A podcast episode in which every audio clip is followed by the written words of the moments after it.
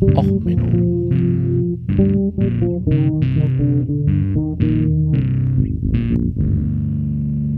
Der inkompetente Podcast über Dinge aus Militär, Technik und Computer, die so richtig in die Hose gingen.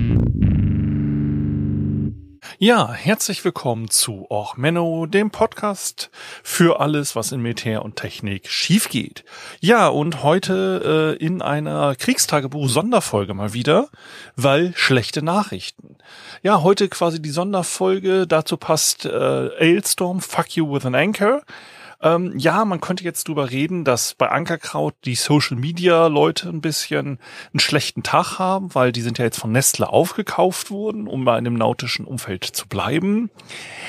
Ja, wie gesagt, Fuck You with an Anchor passt sehr gut, weil es ist jetzt gestern Abend das Gerücht umgegangen, dass die Moskwa von einem Neptun getroffen wurde. Das sagt euch äh, vielleicht allen nichts, aber ähm, mal ein bisschen Background. Die Moskwa ist äh, das Flaggschiff der russischen Schwarzmeerflotte. Wir kennen sie von Otto, Nastrovje, Wom. Ne? Also, die äh, war vorher Slava, also Glory genannt. Äh, Slava ist heißt ja äh, Slava Ukraina, äh, ne, äh, all alle Glorreichheit zur Ukraine. Glorreichheit, was sagt man auf Deutsch für Glory? Ähm, Ruhm und Ehre, naja. Ähm, Moskwa, ähm, auch Glück oder Moskau genannt. Ähm, die Moskwa war ähm, eine von drei oder ist eins von drei Schiffen, die äh, gebaut wurden als Flottenflaggschiff, als Luftüberlegenheitskreuzer. Ähm, die sind in der Ukraine übrigens gebaut worden, also in der Sowjetunion, in einer Stadt Nikolaev in der Ukraine heutzutage. Es sind vier gebaut worden, eine ist nie vollendet worden. Ähm, und ja, dann habe ich jetzt angefangen, so, ach scheiße, ich muss mich mal da in das Ding einlesen. Ähm, früher hat man dann immer an Bord die Janes-CDs rausgeholt. Janes Fighting Ships. Das ist mittlerweile ein Webservice. Früher war das ein ganzer Ordner mit CDs. Ähm, da habe ich mal ein bisschen geguckt. Man findet, wenn man ein bisschen rumsucht, auch noch eine Version online von Janes 2001. Da habe ich dann mal reingeguckt. Und das ist total toll, was damals als super tolle Intel und OSINT ist, das ist heutzutage eigentlich ein besserer Wikipedia-Artikel. Also Wikipedia ist sogar besser. So. Die ist also in der Nacht. Ähm, heute ist der 14. Ups, 14. April und am 13., also in der Nacht, soll sie angegriffen worden sein. Ähm, und das Problem ist, sie war in schwerer See. Das Wetter ist nicht so sonderlich gut zurzeit in äh, der äh, schwarzen, im Schwarzen Meer. Ähm, das russische Verteidigungsministerium hat gesagt, es gab ein Feuer, dass äh, Munition explodiert ist und aber ähm, man hätte auch alle von Bord gebracht. Was ich jetzt nicht so unbedingt glaube persönlich. Ähm, das Wetter, wenn das so schlecht ist, dort die knapp 500 Mann Besatzung ähm, von Bord zu kriegen, ist nicht so sonderlich einfach. Es ist bei gutem Wetter und bei ähm, Tageslicht schon schwierig, bei See, Schiff ist am Brennen, na, ich glaube es nicht so. Aber man sieht auch auf äh, entsprechenden äh, Aufnahmen, Funk und so weiter, sieht man, da ist was passiert. Also es gab halt auch äh, Probleme und die Leute sind dort auch hin ähm, gefahren, also mehrere andere Schiffe. Da soweit ist erstmal das, was passiert ist. So, dann haben wir äh, auf der Gegenseite erstmal den Neptun. Neptun, ähm, Gott des Meeres, aber RK 360 MC Neptun, ein System der Ukraine. 2013 in die Entwicklung gegangen und, man glaubt es nicht, 2022 erst in Dienst gestellt. Das ist der neueste Seezielflugkörper auf der Welt. Die haben den erst entwickelt und es gab dort auch Probleme, nachdem 2014 ja die äh, Russland die Rüstungskooperation Ukraine-Russland äh, beendet hat. Wie gesagt, Ukraine ist einer der wichtigsten Militärstützpunkte ja auch in der Sowjetunion gewesen und auch äh, Heimat sehr vieler Rüstungsunternehmen. Ähm, weil so näher an äh, den Westen ran und so weiter, Schwarzmeerflotte und so weiter. Ähm, wichtige Werften, wichtige Atomstützpunkte und so weiter. Naja, auf jeden Fall hat man dann gesagt, okay, wir bauen weiter äh, und wir brauchen unbedingt einen eigenen Seezielflugkörper. Man wollte halt nichts aus dem Westen kaufen. Man hat aber auch kein Geld und hat man den äh, gebaut und 2018 erst der erste Flugtest. Das ist krass. Das ist richtig modern. Also den Flugkörper, den ich immer als Vergleich rannehme, ist der RBS 15 von Saab. Ähm, das ist der Seezielflugkörper, der bei uns an Bord war. Ähm, der in Deutschland dann auch die Mark IV ja noch äh, haben soll für die Landangriffsfähigkeit. Ähm, der ist halt äh, 1985 in Dienst gestellt worden, ist das modernste, was die deutsche Flotte im Arsenal hat. Ähm, ja, der halt auch so ungefähr ähm, ähnliche Reichweiten hat, also auch so 300 äh, Kilometer Reichweite, auch so Mach 0,8, 0,9, also so 900 kmh Schnellig, äh, Geschwindigkeit, so ungefähr bummelig. Ähm, auch so 200 Kilo Sprengkopf, das hat so ungefähr der ähm, äh, Neptun auch, also vergleichbare Länge auch, ähm, alles so relativ gleich, aber wie gesagt, der ist, der Neptun ist deutlich neuer, richtig frisch vom Band quasi.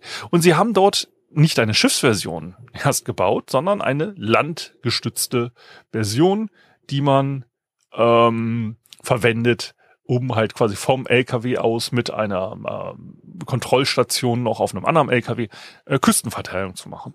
Da kann er dann halt so ab so 15 bis ja, sagt man angeblich 15 bis 25 Kilometer. Hier bei der deutschen Wikipedia steht 25 Kilometer.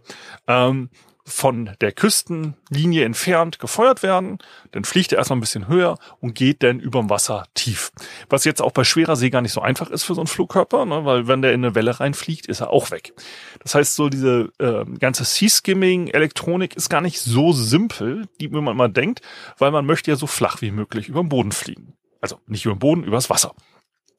Weil je tiefer ich fliege, desto schwieriger werde ich aufgeklärt. Das ist einfach Physik. Sorry, äh, Flacherdler. Also ähm, wäre die Erde flach, wäre übrigens die ganze Kriegsführung einfacher. Ähm, die, ähm, der russische äh, Kreuzer hat das sogenannte Radar Top Pair, nämlich Topnet und Top, wie heißt der andere? Topnet und Top Steer. Ähm, das sind die beiden äh, Systeme, die da zusammengehören. Das ist das äh, Suchradar quasi mit einem äh, quasi Verarbeitungssystem, das nennt sich Top Pair bei denen. Ähm, Side Globe ist bei denen auch die äh, elektronische äh, Kampfführung, äh, die dann so geheim war, dass man dann auch in der 2000er Janes nichts findet. Gut, die 2000er Janes sagt auch, ja, die Moskwa, die war ja 1990 außer Dienst gestellt worden, eigentlich nicht. Also die Slava, die ist dann ins Dock gegangen und die durch die äh, Unruhen in der Sowjetunion hat die äh, ja, Instandsetzung halt mal zehn Jahre gedauert. Also im, selbst die Gorch Fock hat's da schneller geschafft. Ähm, also sind dann halt 2000 mit ein bisschen Geld auch von Moskau, also der Stadt Moskau, die haben selber noch Geld gegeben, ähm, äh, sind sie dann als Moskau äh, wieder in den Dienst gestellt worden und sind dann ein bisschen rumgefahren. So, und 2022 jetzt bei der Invasion waren sie halt das berühmte Schiff Go Fuck Yourself Warship. Äh, da kann man übrigens beim Künstler, beim Boris Groth, auch ähm, das Kunstwerk direkt kaufen oder man kriegt es ja jetzt mittlerweile ähm, als Briefmarke. Muss ich sagen, da muss man einfach der Ukraine mal auch Respekt zollen. Gestern hat die ukrainische Post diese Briefmarke vorgestellt.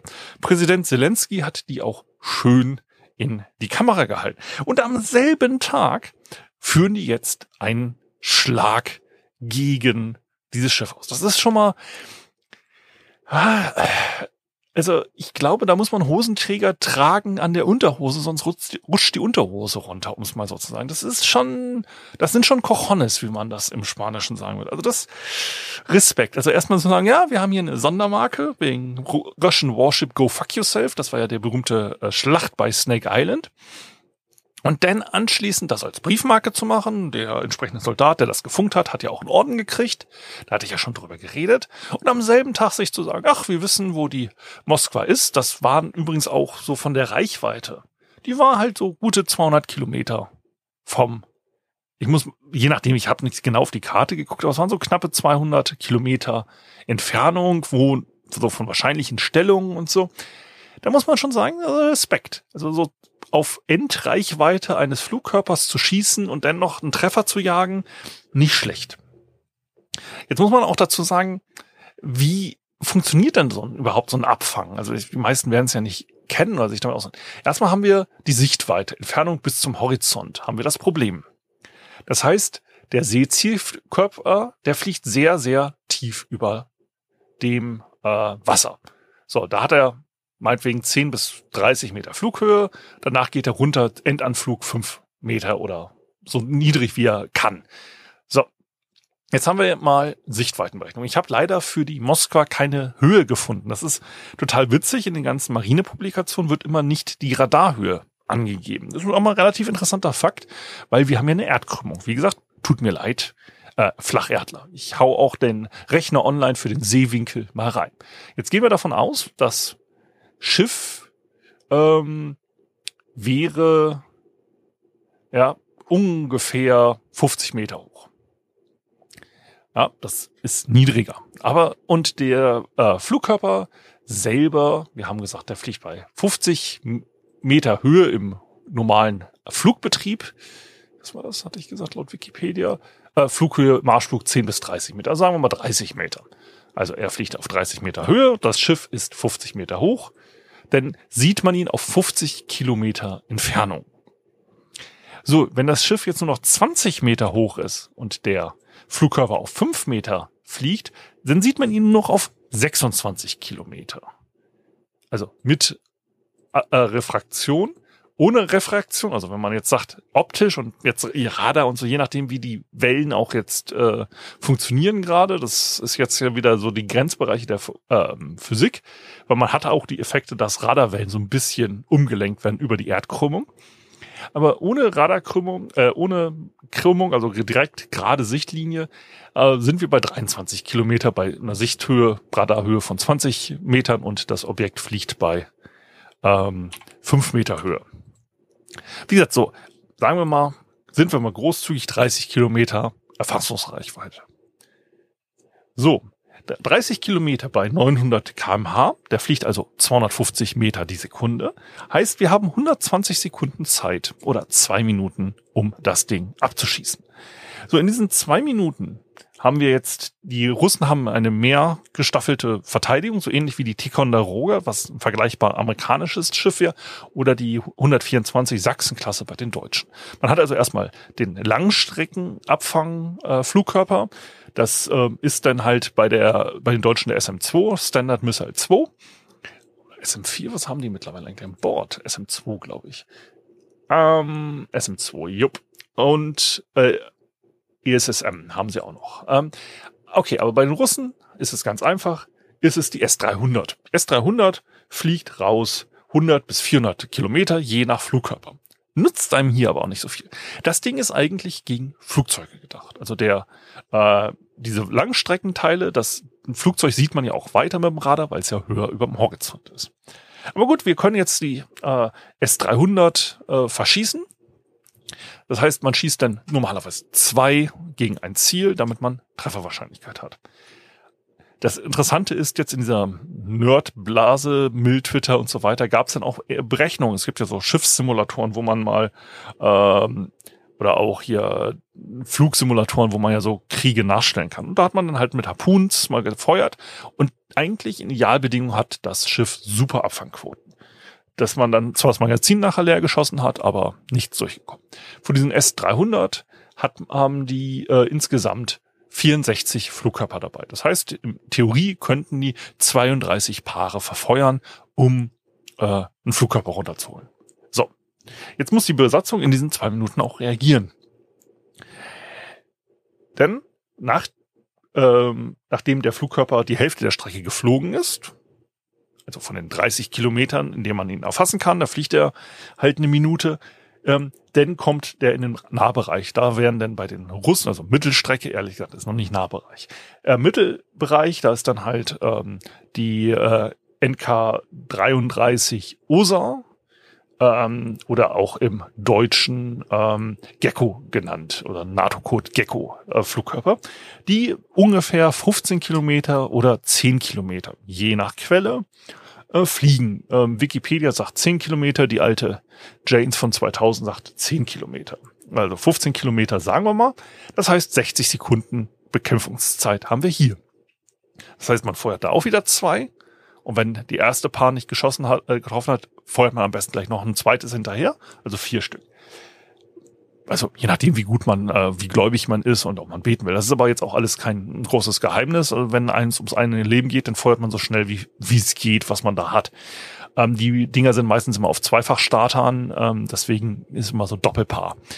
Ähm, also diese alte Tradition. Ich hatte ja gestern über ähm, die Amerikaner geredet, das waren halt auch Doppelstarter. Ne? Also so gesehen, äh, so die Entwicklung war halt, man hat einen Doppelstartler und dann schießt, schießt man zwei mittlerweile durch die Vertikalstartmöglichkeiten. Bei ähm, Flugkörpern ist es eigentlich nur noch die Rechnerkapazität. Man könnte auch quasi alles gleichzeitig feuern. Naja, gut, da werden die wahrscheinlich in der Luft gegeneinander knallen, aber so in der Theorie kann man mehr starten, aber so die Praxis irgendwie aus dem Zweiten Weltkrieg und danach waren halt immer Doppelschüsse. So, dann sind man jetzt in einem Nahbereich. Und da im Nahbereich haben sie halt die Gatling-Kanonen. Die Gatling-Kanonen habe ich erwähnt in dem, in der Folge über da, die MiG, die dann sich auseinanderfliegt, weil die Kanone für das Flugzeug zu stark ist. Aber auf dem Schiff macht die kein größeres Problem. Da haben sie sechs Stück von. Natürlich werden nicht alle feuern können, da würde wahrscheinlich ein paar auch anfangen zu feuern, auf gut vier Kilometer Reichweite. Das heißt, acht Sekunden bevor der Flugkörper einschlägt, wird jetzt die Nahbereichsverteidigung losgehen. Und eigentlich geht man davon aus, dass das bei guter See, Tageslicht und so weiter 100% Abfangrate hat. Gut, wir waren jetzt in der Nacht, das stört jetzt bei Radar und so nicht. Aber der schwere Seegang macht es natürlich schwer, einen Flugkörper aufzufassen. So, und jetzt ist das Interessante. Jetzt kommen wir zu diesem What the fuck Moment eigentlich, weswegen ich überhaupt erst eine Folge mache. Die haben anscheinend die Ukraine, das sind die Gerüchte, hat eine Drohne geschickt und so eine Artilleriedrohne, so diese ähm, türkischen äh, Drohnen, die sie da haben. Und damit war anscheinend die Moskwa beschäftigt. Die hatten Angst, dass die Drohne zu nah rankommt und die haben ja so eine Bombe darunter und dass ihnen diese Bombe auf den Kopf fällt. Das sind ein paar Kilogramm. Das ist jetzt bei so einem Kreuzer, macht es den Anstrich kaputt. Das ist so, man muss auch unterscheiden. Bei so einem Schiff redet man von Mission Kill und Unit Kill. Mission Kill ist ein Schaden, der dafür sorgt, dass ich meine Mission nicht mehr ausführen kann. Also zum Beispiel jetzt bei so einer Moskwa wäre es, wenn so eine Drohne der Ukraine es schafft, eine Bombe in eins ihrer Luftraumüberwachungsradare zu werfen. Weil die Moskwa ist halt hauptsächlich in den Schwarzmeer hin und her gekreuzt in einer Entfernung, um Luftüberlegenheit über der russischen See, also über der Schwarzmeergebiet äh, herzustellen. Das heißt, jedes Flugzeug, das da lang fliegt, hätte von ihnen abgeschossen werden. Darum ging es. Im Endeffekt haben sie den Luftverteidigungsschirm für alle Landungsoperationen, alle Küstenoperationen durchgeführt. Das heißt, wenn jetzt eine Drohne diese Luftüberwachungsradare treffen würde, wäre es ein Mission Kill. Das heißt, das Schiff geht nicht unter, aber es kann seine Mission nicht mehr durchführen. Dafür müsste man in die Werft, müsste man das Radar reparieren lassen, man wäre aus dem Krieg raus. Das heißt, Mission Kill ist auch das, was eigentlich viele Marinen dieser Welt als Flugkörper verwenden. Das heißt, man baut Flugkörper, die eigentlich dafür sorgen, dass sie einen Mission Kill machen. Ähm, ne, so ein schweres Schiff zu versenken ist gar nicht so einfach. Da muss man die richtige Stelle treffen und die Schiffsbesatzungen sind ja auch ausgebildet darauf, dass man, wenn man ein Loch im Schiff hat, dass man das pflegt, dass man das Wasser rauspumpt, dass man das Feuer bekämpft. Ja, also der innere Kampf und der äußere Kampf wird ja bei jedem äh, Marinekräften geübt. Das heißt, ich war ja auch selber, das ist übrigens der geilste Lehrgang, den die deutsche Marine hat, ein Feuerwehrlehrgang. Und zwar Feuer bekämpfen, während du irgendwie noch im Wasser stehst. Das ist total geil irgendwie, dieser Lehrgang. Da, hast du, da gibt's ja noch eine alte Fregatte, das ist die Fregatte Köln, äh, Klasse 120, deswegen gibt's immer den ähm, Scherz, die Deutschen könnten eine Fregatte 120 liefern. Das ist nämlich dieses Ding, das in Neustadt schwimmt, ausgerüstet zur Feuerbekämpfung und so. Das steckt man mehrfach an in der Woche an und dann rennt man rein und löscht das natürlich entsprechend. Äh, jetzt baut man auch eine moderne Brandhalle in Neustadt wegen Umweltverschmutzung und so, äh, weil äh, die ganze Zeit rumfackeln ist auch nicht so gut fürs Klima.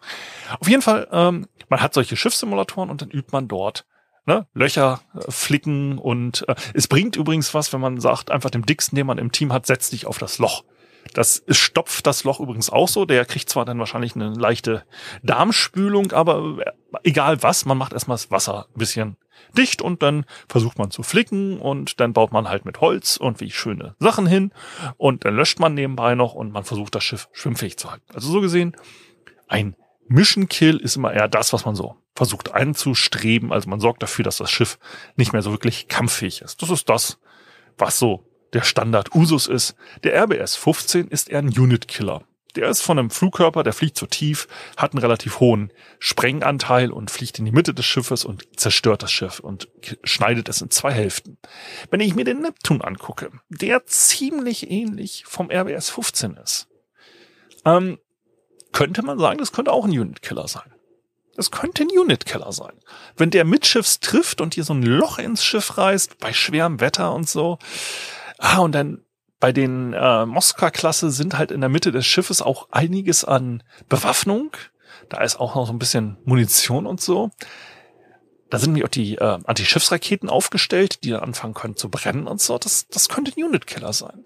Und es scheint auch so zu sein, dass die Moskwa das bewiesen hat.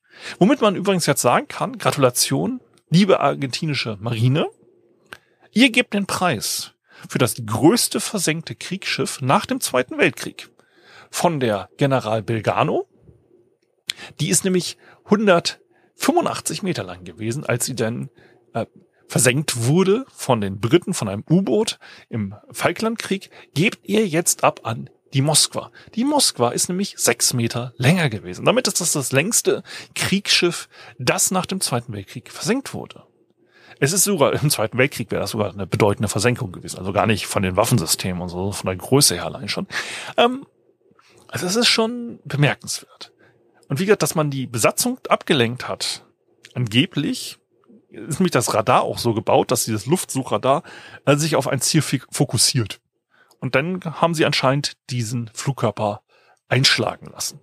Ähm, dass die halt also möglichst wenig Reaktionszeit hatten. Also das ist schon, also wenn das alles stimmt, das ist heute noch alles unbestätigt. Wie gesagt, die, das russische Verteidigungsministerium redet nur von einem Feuer an Bord. Dann ist das schon krass.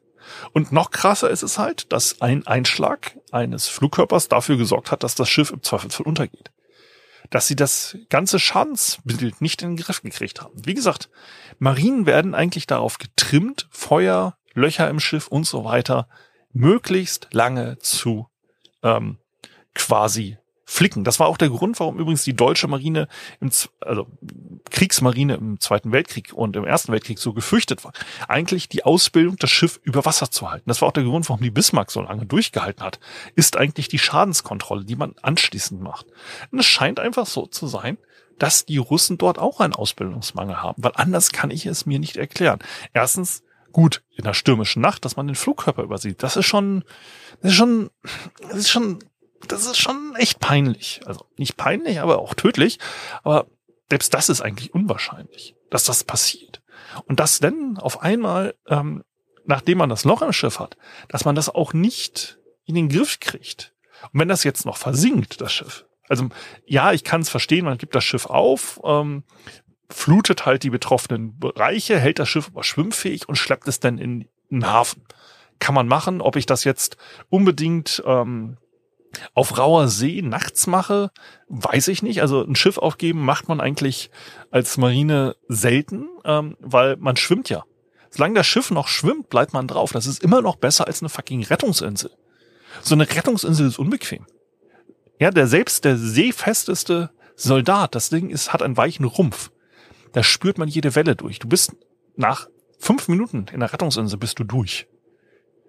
Und ist, wenn der erste anfängt in so einem geschlossenen Partyzelt da, so eine Rettungsinsel, da zu würgen, dann geht das los.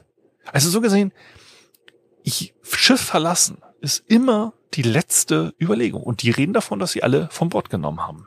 Das heißt, dieser Treffer muss schon ziemlich übel gewesen sein. Und das ist schon bemerkenswert. Und das Ganze nur das muss man ja mal sehen aus der Ukraine. Dieses Ganze haben sie ja nur gemacht, um den Verkauf ihrer Briefmarken anzukurbeln. Also nenn das mal eine Werbeaktion. Ne? Da kann die Deutsche Post mal einpacken. Ja, Deutsche Post immer Porto erhöhen und so. Nein, nein, die bringen eine Sondermarke raus. Ja, Sondermarke, die ein Kriegsschiff zeigt und versenken als Werbeaktion nebenbei auch nochmal das Kriegsschiff am selben Tag. Also das ist mal eine Werbeaktion. Ne? Da kann die Deutsche Post mal einpacken. Also so viel erstmal zur Sonderausgabe zu dem Gerücht, dass die Moskwa versenkt wurde. Und ich möchte ganz ehrlich nicht der Admiral sein, der morgens bei Putin ins Büro kommt. Guten Tag, mein Herr Präsident. Apropos, das Kriegsschiff, das wir äh, nach unserer Hauptstadt benannt haben, ist versenkt worden. Ich meine, deswegen hat man ja auch die Deutschland äh, umbenannt.